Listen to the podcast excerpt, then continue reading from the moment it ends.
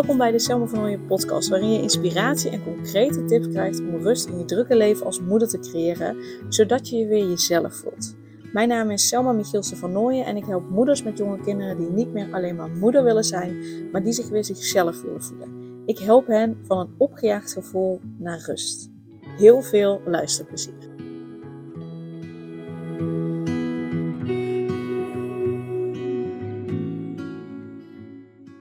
Wat verstaan we onder werk-privébalans? Dat is ook een vraag die ik heel vaak uh, krijg van mijn klanten.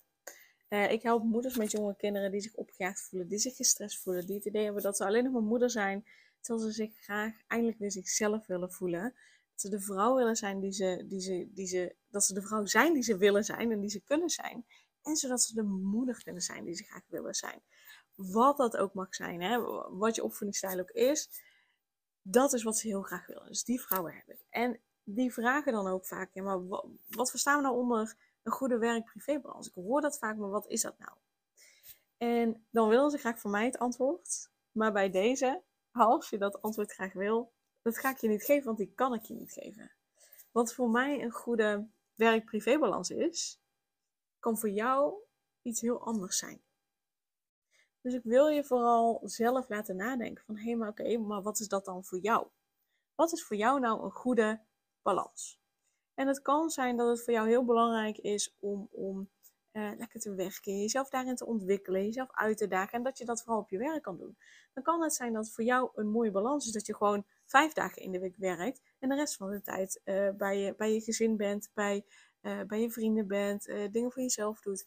Dat kan voor jou een balans zijn. Voor een ander kan dat zijn dat ze twee dagen werkt, drie dagen werkt, vier dagen werkt, één dag werkt, niet werkt. Wat is voor jou een goede balans? Dat is voor iedereen is dat anders. Dus dat, is, dat antwoord is voor mij niet te geven aan jou. Irritant antwoord misschien, maar je mag daar zelf naar op zoek gaan. Wat is het voor mij? Wat is belangrijk voor mij? Wat is belangrijk voor mij? Wat is belangrijk voor mijn gezin? Wat heb ik nodig? Wat heeft mijn gezin nodig? Wat hebben we samen nodig? Hoe kunnen we samen zorgen voor die balans? En de vraag is vooral, is er ook echt altijd een balans? Ik geloof van niet. Ik geloof, en zeker ook als ik kijk naar mezelf, de ene week ben ik meer bezig met werk en de andere week ben ik meer bezig met mijn gezin. Is er dan een balans? Nou nee, een balans, als je kijkt naar wat is de definitie van balans, wat is balans? Dat betekent dat het in evenwicht is. Dat aan deze kant het gewicht even zwaar is als aan deze kant. Maar ik geloof dat dat in het echte leven niet is, niet kan. Want dan zou je moeten gaan kijken en dan zou je moeten gaan uitrekenen, oké, zoveel uren heb ik per week, zoveel uren besteed ik aan werk, zoveel uren besteed ik aan, aan uh, thuis, aan mezelf, aan vrienden, aan mijn partner, aan I don't know. Maar dan zou je dat heel sec op moeten gaan schrijven. En dat dan helemaal in evenwicht brengen. En dan zou je eigenlijk de, de hele week door, de hele dag door, moeten kijken: oké, nee, nu zit ik over mijn grens heen van uh, bezig zijn met mijn werk. Dus nu ben ik met mijn zin bezig of andersom. Zo werkt het niet in het dagelijks leven. Dat is één ding wat ik zeker weet. Dus wat is een goede werk-privé-balans? Is iets wat vanuit jouw gevoel mag komen. Wat, wat jouw gevoel zegt. Mijn gevoel zegt daarin misschien iets heel anders dan jouw gevoel dat is maar net wat het voor jou is, wat het voor jou inhoudt, wat het voor jou betekent, wat voor jou belangrijk is, wat belangrijke waarden zijn, wat je overtuigingen zijn, uh, uh, wat je prettig vindt, wat je gezin prettig vindt. Dus het is iets wat gevoelsmatig is en het is niet iets wat je ja, in, een, in een weegschaal echt gaat leggen. En waarin je dus echt die uren gaat bijhouden.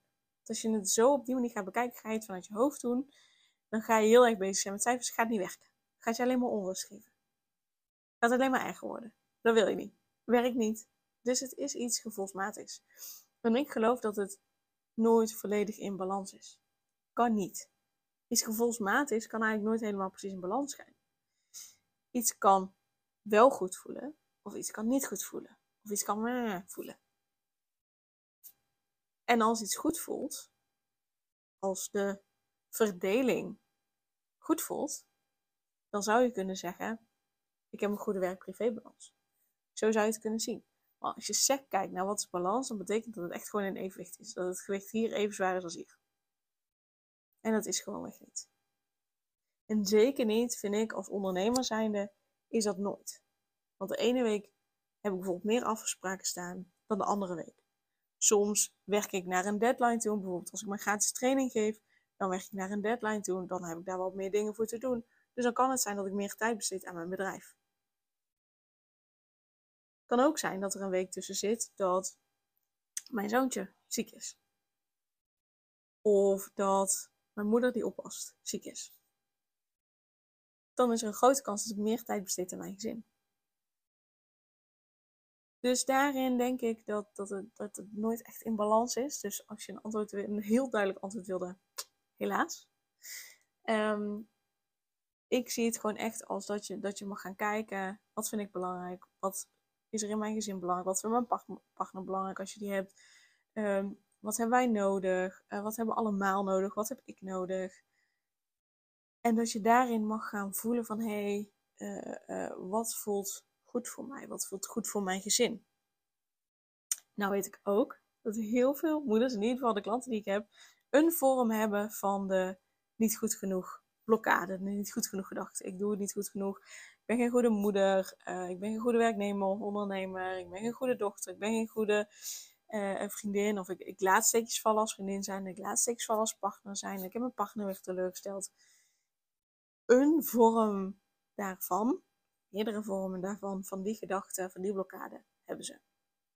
Ik weet ook dat het dan best ja, lastig kan zijn om dan te voelen van hé, hey, wanneer is die balans, ik, want ik noem het woord wel even, dat praat wat makkelijk, maar wanneer is die balans tussen haakjes voor mij goed? Wanneer voelt dat goed? Wanneer voelt die verdeling van mijn tijd, van mijn aandacht, van mijn energie, wanneer voelt die goed?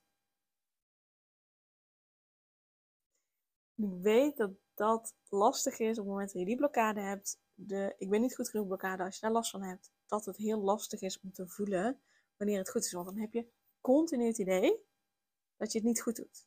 Of je nou meer tijd in je gezin besteedt, meer tijd aan je werk of je bedrijf, meer tijd in je vriendinnen, meer tijd in jezelf. Het voelt eigenlijk altijd alsof je iets of iemand tekort doet. Dus dan is het waarschijnlijk heel vervelend dat ik zeg dat het iets gevoelsmatig is. Iets wat je gevoelsmatig mag voelen van, hé, hey, nu voelt dat, voelt die verdeling goed. Nu voelt die verdeling in orde voor mij, voor mijn gezin. Dus ik weet dat dat al een klote antwoord is. I know. Uh, dan mag je daar in eerste instantie iets aan doen. Dat is de basis. Dat is de basis waar je dan mee aan de slag mag gaan. Want pas op het moment dat jij geen last meer hebt van die blokkade, die blijvend doorbroken hebt, dan is elke verdeling goed. Dan is elke verdeling die bij jou past, is goed. Alleen op het moment dat je last hebt van die blokkade, dan denk je eigenlijk altijd continu dat je het niet goed doet.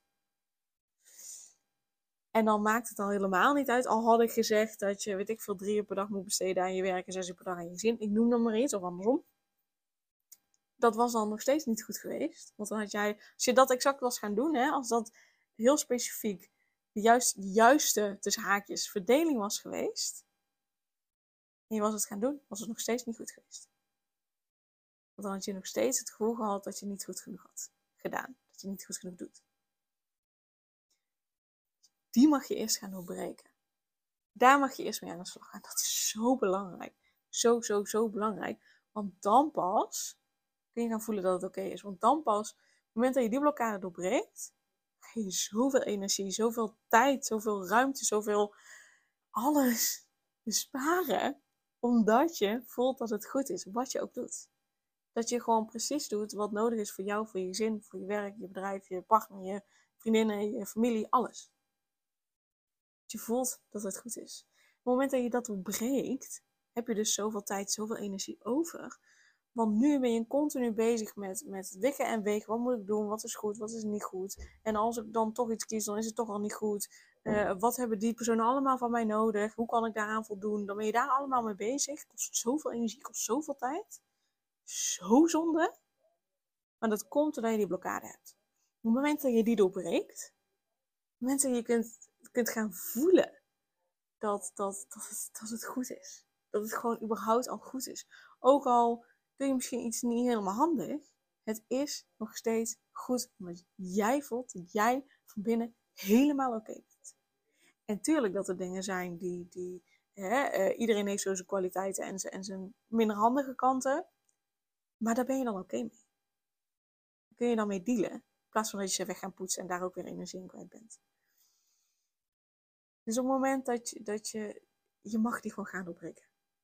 Zodat je energie overhoudt. Zodat je tijd overhoudt. Zodat je niet continu bezig hoeft te zijn met bewijzen dat je wel goed bent. Je gaat dan voelen dat je goed genoeg bent. Je kunt dan de vrouw zijn die je graag wil zijn. Waarvan je weet dat je die kunt zijn. En als je nog niet weet welke vrouw je dan kunt zijn, maakt niet uit. Het komt vanzelf dan naar boven. Omdat die blokkade niet meer in de weg zit. Die blokkade zit eigenlijk als een plank voor je kop. In de weg. Om te kunnen doen wat jij graag wil. Om, om het leven te kunnen leiden wat jij graag wil leiden. Op het moment dat je die blokkade doorbreekt, die plank weghaalt, dan komt er een hele nieuwe, nieuwe, nieuwe wereld gaat voor je open.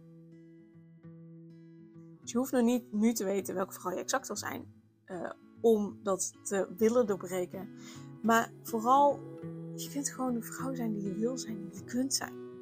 Op het moment dat jij de vrouw kunt zijn en bent die je graag wil zijn, die je kunt zijn, bespaar je zoveel energie. En kun je dus ook de moeder zijn die je wil zijn. De moeder zijn die je kunt zijn. Wat die moeder ook is. Hoe die balans tussen werk en privé er ook uitziet. Maakt niet uit. Het maakt niet uit. Het maakt echt oprecht, oprecht dan niet uit. Echt. Vertrouw me daar alsjeblieft in en gun jezelf dat. Gun je kinderen dat ook. Want hè, neem aan dat je het beste wil voor je kinderen. Nou, het beste wat je voor je kinderen kan doen is jezelf zijn. Jezelf worden, jezelf zijn, jezelf jezelf voelen. Superleuk dat je weer luisterde naar een aflevering van de Selma van Ooyen podcast. Dank je wel daarvoor. En ik deel in deze intro nog een aantal belangrijke punten. Als eerste is het mijn missie om ervoor te zorgen dat moeders zich weer zichzelf voelen en ze rust en liefde voor zichzelf voelen, zodat hun kinderen zo lang mogelijk kind kunnen zijn. Daarom maak ik deze podcast voor jou en voor je kind of voor je kinderen. Dus gun het jezelf dat je weer jezelf voelt en dat je voluit geniet van het leven, zodat je je kinderen een vrije en gelukkige jeugd kunt geven en ze zo lang mogelijk speels, vrij, onbevangen en onbezonnen kind kunnen zijn. Vraag daarom nu mijn gratis e-book aan, 8 tips voor moeders met jonge kinderen om meer rust in je leven te creëren. Of mail je aan voor mijn gratis online training, de cruciale stap om blijvend rust in je leven te creëren als moeder met jonge kinderen. Ten tweede, wil je alle podcastafleveringen overzichtelijk onder elkaar en wil je als eerste op de hoogte gebracht worden als er een nieuwe podcastaflevering online staat? Abonneer je dan op de podcast door op de knop volgen, subscribe of abonneer te drukken en klik op het belletje. En ten derde, ondersteun je mijn missie en wil je ook weer jezelf voelen, zodat je kinderen zo lang mogelijk kind kunnen zijn? Laat dan een review achter in de podcast app via waar je deze afleveringen luistert. Want hoe meer reviews, hoe beter de podcast vindbaar is en dus hoe meer moeders en kinderen ik kan helpen. En tot slot, ken je andere moeders voor wie deze podcast interessant zou zijn? Deel dan gerust een aflevering met hen of deel een screenshot van deze aflevering op je social media. Wil je mij een vraag stellen of wil je contact opnemen? Dan kan dat via info.selmavernooien.nl Nogmaals, super dankjewel voor het luisteren en tot de volgende keer.